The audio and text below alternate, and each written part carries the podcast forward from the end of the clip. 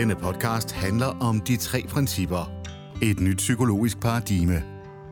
Her deler psykolog Anne Stærk Dickinson og psykoterapeut Belinda Duncan deres erfaringer med, hvordan en ny og enklere forståelse af vores menneskelige sind kan give mere lethed og glæde i livet.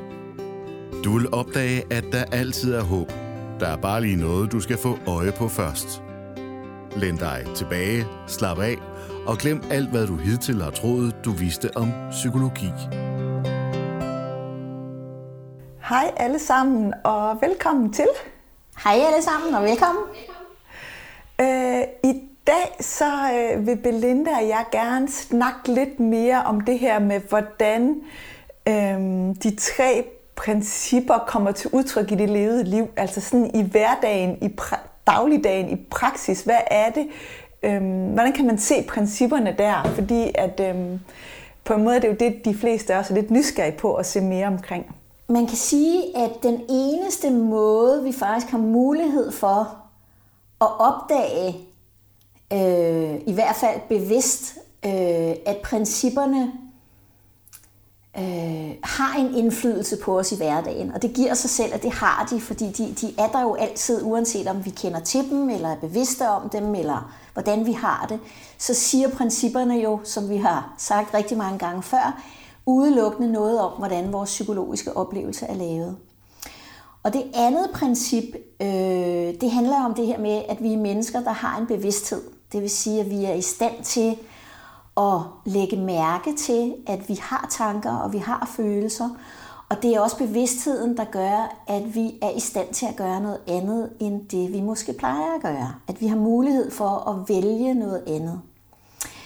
Øhm, så, så man kunne sige, at, at det egentlig er noget med at iagtage sig selv jeg kalder det lidt at etablere sig selv som i aktager. At, at man sådan kigger lidt ind på det, der foregår, men, men på en måde lige tager lidt et skridt tilbage.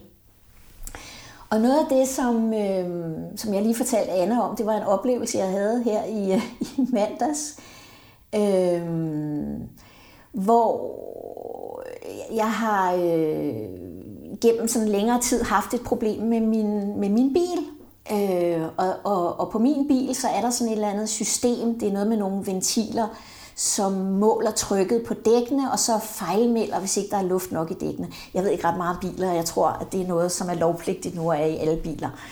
Øh, men det her det er i hvert fald den første bil, jeg har haft, hvor det her system er i. Og der har været vældig mange problemer med det, så der har været fejlmeldinger konstant, blandt andet hver gang, at det er frostvejr. Og det vil sige, at det er noget, som jeg ikke selv ligesom kan løse. Jeg er nødt til at skulle på værkstedet hver gang, for at de kan nulstille, fordi det netop er en fejlmelding. Så det hjælper ikke bare at fylde luft på dækkene. Og igen igen, så havde øh, bilen været på værkstedet her i fredags, og jeg har et en virkelig sød mekaniker, og, og får lov til at sidde og vente, mens han laver bilen og, og kører hjem. Og hele weekenden, der bruger jeg faktisk ikke min bil, fordi vi kun bruger min mands bil. Mandag arbejder jeg hjemme, så der har jeg heller ikke brug for min bil før om aftenen, da jeg er færdig sådan med, med mine klienter og lidt administration og sådan noget. Så er klokken blevet halv syv, og så tænker jeg, at jeg kan lige nå op og handle. Sætter mig ud i bilen og starter tændingen og så videre, og så fejlmelder den igen. Og jeg kan bare mærke, at jeg bliver så frustreret og så irriteret, fordi det koster tid hver eneste gang, det koster penge, og, øhm, og så begynder min hjerne at, at gå en lille smule amok. Øhm, fordi dagen efter, jeg har været syg i en længere periode, og har været nødt til at aflyse mine klienter, og dagen efter har jeg en virkelig lang dag, som er, hvad kan man sige, jeg har klienter, som perler på en snor, og så skal jeg have gruppe om aftenen, så jeg har virkelig ligesom meget på tapetet dagen efter, og kan ikke undvære min bil. Jeg bor lidt ude på landet. Så min hjerne, den går jo straks i gang med ligesom at puste luft i det her problem, og det bliver større og større og større. Og ikke nok med, at den fortæller mig, at vi har en kæmpe udfordring her, men så begynder den jo så også, som hjerner gør, at komme med alle mulige løsningsforslag til, hvordan jeg kan løse det her problem. Og jeg kan mærke, at jeg er lidt fanget i det, og de løsningsforslag, min hjerne ligesom kommer op med, virker ikke sådan umiddelbart særlig hjælpsomme for mig, eller særlig realistiske. Altså, der er hvad som helst af måder, hvad, hvad jeg nu kan gøre, og hvem jeg kan ringe til, og hvordan jeg kan få løst det her problem. Og jeg kan mærke, at min hjerne den er sådan øh, op i hastighed. Så øh, da, da, da jeg ligesom kommer ind igen, jeg, jeg vælger så at køre op og, og handle og kommer hjem igen, og den fejlmelder stadigvæk, men det ser ud som om, der stadigvæk er luft på dækkene. Så beslutter jeg mig ligesom for, at, at, at det her, det kan jeg ikke tage mig af lige nu, fordi det, der foregår i mit sind, det er på ingen måde hjælpsomt. Øh, jeg kan ikke bruge de løsninger, der er til noget. Jeg ved faktisk overhovedet ikke, hvad jeg skal gøre. Så jeg beslutter mig for bare at tage de her varer og, og lægge i køleskabet og ligesom gå i gang med, med, hvad jeg nu ellers skulle. Og det, der er interessant, det er, at der jo selvfølgelig sker det, at mit sind falder til ro, fordi jeg vælger slet ikke at dele med det her. Jeg lægger det ligesom ind på hylden, og så fortsætter jeg min dag. Og jeg tror, der går omkring en halv time, så popper det pludselig op i min hjerne. Ding! Skriv til Paul. Og så tænker jeg, hvad for noget? Skriv til Paul. Og Paul er ham, der har værkstedet. Og hvor jeg før i tiden ville begynde at tænke, jamen det hjælper jo ikke noget, for den ser han jo først i morgen, og, og, og så er det jo for sent, og jeg kan jo ikke nå på værkstedet der, og jeg skal jo være inde i Gentofte klokken sådan og sådan. Så sætter jeg faktisk ikke spørgsmålstegn ved det på nogen som helst måde. Jeg tænker bare, okay. Og så sætter jeg mig hen ved computeren, og så skriver jeg til Paul. Kære Paul, nu er der problemer igen. Jeg har en meget lang dag i morgen og kan ikke undvære min bil. Kan du hjælpe? Helt kort. Sender den her mail afsted og tænker, den ser han jo nok ikke før i morgen. Og så går der nøjagtigt tre minutter, og så kommer der svar, og så skriver Paul, kære Belinda, vi åbner klokken 8, der står en lånebil til dig. Og tænker jeg bare, oh, altså igen, igen, igen, at det er for, er for mig et bevis på det her med, at når jeg når at opdage, fordi jeg mærker ubehaget, jeg mærker den her urgency i mine tanker, når jeg når at registrere det, og kan træde et skridt tilbage, lad det være, bare blive stille, lige give det lidt tid, så kommer visdommen ind med et svar, som jeg ikke selv havde tænkt frem. Det ved jeg, jeg eller selv havde. Det er jo på en måde også mig, kan man sige. Ikke? Men i den situation var det ikke det. Det var ikke en del af de løsninger, som min hjerne kom med. Og det bliver bare så tydeligt i de her, sådan, det, er jo, det er jo en hverdagssituation, kan man sige, ikke? Som, som, som jo på en eller anden måde, det er næsten som om, det er uden min indblanding. Hvis jeg lader være med at stå i vejen og ligesom bare øh, finder ro, så er det som om, at livet bare løser det for mig, og så går jeg bare videre. Ikke? Ja. I den podcast, du lytter til, tager psykoterapeut Belinda Duncan og psykolog Anne Stærk Dickinson dig med på en guided tur og peger dig i retningen af din naturlige indbyggede ro, glæde og psykiske sundhed. Det, det, er bare, øh, det er bare en dejlig historie, ikke? Og jeg tænker, det er noget, vi kan genkende, det der med, at, at der sker et eller andet, og så bliver det bare så stort og uoverskueligt, at man kan blive helt overvældet af det. Og så bare det at begynde at blive bevidst om det, og gøre noget andet, kan, øh, jeg kan gøre en kæmpe forskel. Og, og jeg kom til at tænke på, Belinda, at øhm, noget af det, der, der der har ændret sig i mit liv, fordi jeg er begyndt at forstå principperne, det er faktisk den bevidsthed om, den, og det, jeg, det er ikke engang sådan en idé, det er sådan en viden inde i, om, at der er altid en løsning. Der findes altid en løsning på whatever, der sker ude i verden. Der findes altid en løsning. Øhm, det er ikke altid, at jeg har fået øje på løsningen. Så det så det at begynde at skelne mellem, en ting er, hvad jeg kan se lige nu med de tanker, jeg har til rådighed, og den anden del er den der vidsthed om, men det betyder ikke, at der ikke er en løsning. Og du sagde bare så fint, da vi snakkede sammen tidligere, det der med, at vi sidder jo her øh, x antal år gamle, og det gør I også derude. Og der er jo kommet en løsning på alt, hvad der er sket i livet indtil nu. Altså vi, er jo, vi bevæger os jo videre, det, det løser sig. Øhm, så det er jo ikke sådan, at at vi ikke kan finde løsninger. De, livet skal nok, fordi livet er i bevægelse, det er ikke sådan, at livet stagnerer, og så bliver problemet ved. På en eller anden måde, så tilbyder livet noget, noget nyt til os. Og jeg kan huske, da jeg fik øh, en indsigt omkring det her, hvor det bare sådan, det var helt, helt lavpraktisk, øh, hvor jeg fik den her, gud ja, der er altid en løsning. Det var, jeg kan huske, jeg sad, det er øh, et par år siden, tror jeg, et halvandet år siden, øh, hvor min datter, øh, hun havde fået bøjle hun skulle have sådan en ganebøjle, og så havde vi øhm, fået at vide, at, at når man de første dage, man fik det, så, så blev der produceret ekstra meget spyt i munden. Så hun ville have sådan altså der, der blev produceret spyt, og så havde hun sådan brug for ligesom at få det på plads. Og jeg sidder øh, ved spisebordet sammen med min søn og min datter, og Freja, hun, øh, hun har jo så, øh, hun sidder og har den her lyd, sådan, fordi der bliver produceret spyt på grund af bejlen. Og, øhm, og vi sidder, og det er egentlig hyggeligt, og så kan jeg bare se, at han bliver sådan mere og mere sådan, over den der lyd, altså han, og han prøver sådan, han, han er sådan, så sidder på sådan, Freja, kan du, kan du gøre det lidt mindre? Ikke? Fordi han, man kan se, at han, han, han, han, kan, han kan blive frustreret over at høre det. Og Freja, hun er sød, og siger, ja, jeg, skal, jeg prøver.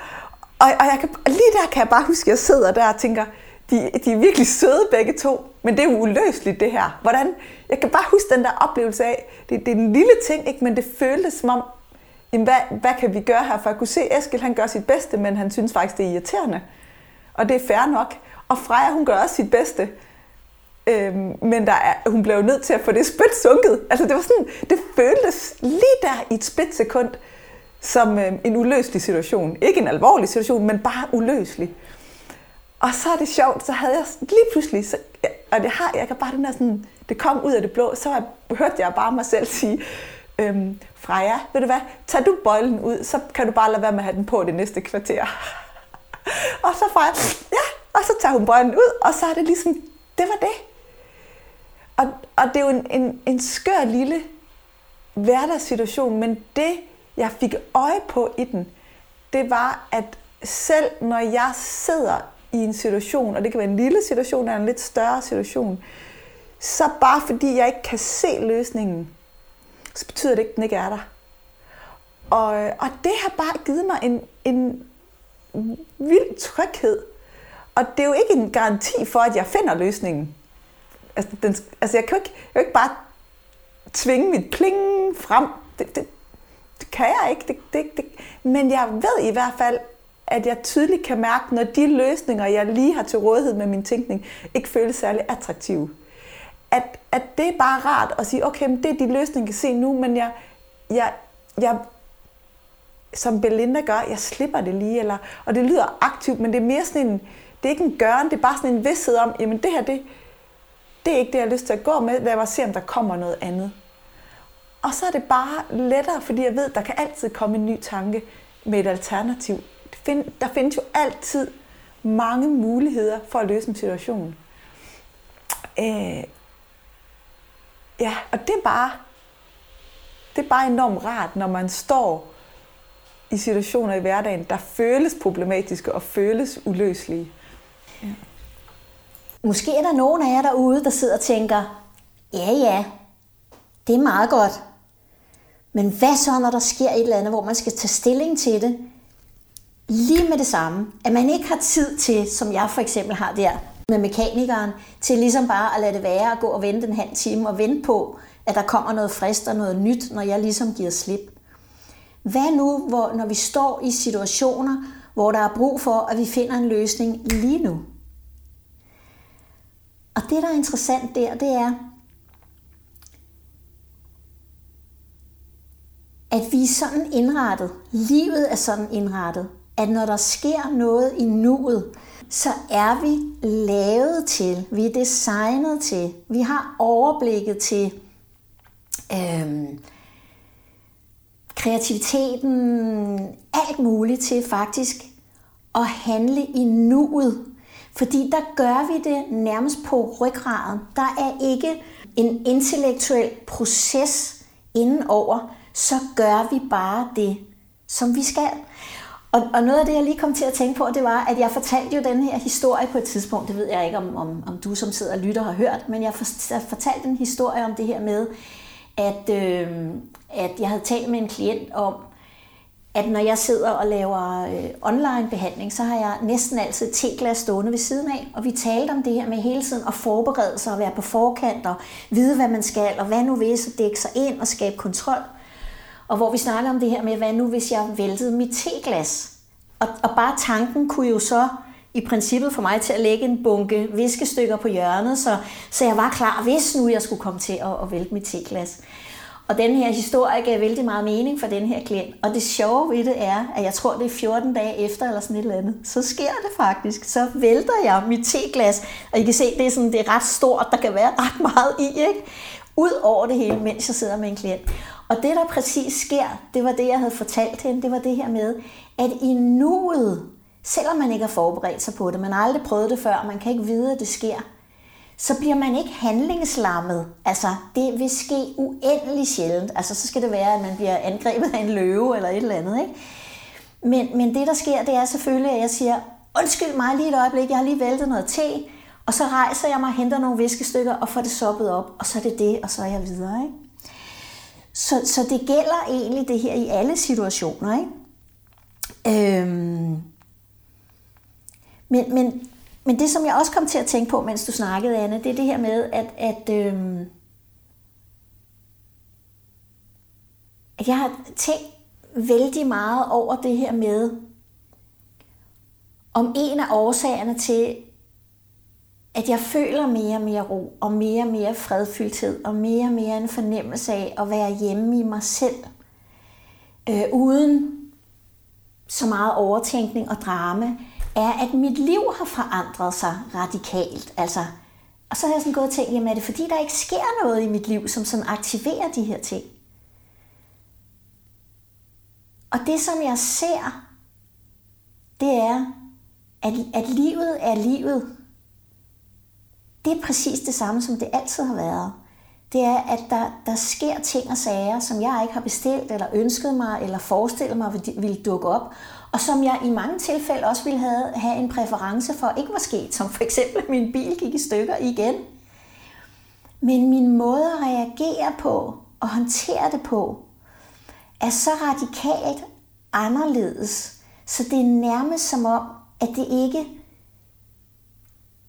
det bider lige kortvarigt, og så er det som om, nå, men så er det sådan, videre. Men det er ikke noget, der sådan hænger fast eller kommer til at fylde, eller noget, jeg for den sags skyld, nu sidder jeg lige og deler det med jer derude, men har brug for at tale en hel masse om, eller dele med andre, eller åh nej, nu skal du bare høre, hvad jeg har været ude for, eller åh, jeg har det bare så slemt, fordi, fordi det giver ikke nogen mening mere, for det er bare livet, som folder sig ud, og mig, der går vejen efterhånden, som det folder sig ud. Mm, kunne man sige, Belinda, fordi det er godt, jeg synes faktisk, det er et godt spørgsmål, du stiller, hvis man sidder, hvis du sidder derude og tænker, jamen jeg skal træffe en vigtig beslutning nu, og jeg ved ikke, hvad der er det rigtige, eller man ikke har tid til at vente. Øhm, og, og for mig, så tror jeg noget af det, der også er blevet lettere, når jeg skal træffe beslutninger. Fordi, fordi det er jo, det, der er gået op for mig, det er, at når en beslutning føles stor og svær at træffe, så er det jo som regel, fordi jeg med min tænkning har givet den beslutning afgørende betydning for, hvordan det går mig i livet. Så hvis jeg føler, føler det som om, at det er virkelig afgørende for mit liv, at jeg træffer den rigtige beslutning, så vil det meget let aktivere mere tænkning, og jeg prøver at regne den ud, og jeg prøver, hvilket i virkeligheden tit vil, vil forvirre mig og skabe, altså skabe kaos i mit sind, så det er endnu sværere for mig at, øhm, at navigere. Øh, og det jeg kan se, det er, at, at det typisk sker, når vi bliver fanget i en udefra og ind logik. Så hvis vi lige pludselig tænker, det er afgørende vigtigt, at jeg får det her job, fordi ellers så du du du du du. Eller jeg skal sørge for at øh, gør alting rigtigt, så jeg kommer i den rigtige praktik. Eller hvad hvis jeg køber det forkerte hus, så bliver jeg nok aldrig glad. Kan I se, så er det, så er det jo logisk, at det, at man køber det rigtige hus, har ret stor betydning for ens trivsel. Men det er jo fordi, vi er gået i fælden om, at huset gør os glade, eller at jobbet gør os lykkelige. Så, så der er noget, når vi, når vi kan se, at trivselen kommer indefra, og den kan eksistere i, den er til, kan være til stede, uanset om vi får jobbet eller ej, eller ligegyldigt hvilket hus vi har, så vil der også ske det, at vores beslutninger føles mindre afgørende. Og så er det lettere for mange ikke at tænke så meget over dem. Og så bliver det i virkeligheden mere intuitivt, at vi gør det, vi kan mærke føles rigtigt. Og jeg, jeg snakkede lige med en, øh, en, øh, en, en fyr, der var, øh, der var læst til journalist, og han, han var så sød, han, øh, han fortalte dengang, han, at han skulle øh, i praktik, og det, var, det er lige nu en, lidt, en stor ting på studiet, fordi man skal vælge det rigtige. Og, øh, og allerede der er der jo logik om, hvis ikke jeg vælger den rigtige praktikplads, så bliver jeg ikke rigtig glad i mit liv, eller så har det store konsekvenser. Allerede her, det er bare en tanke, vi har troet på. Kan I høre det? At, og at vi giver det.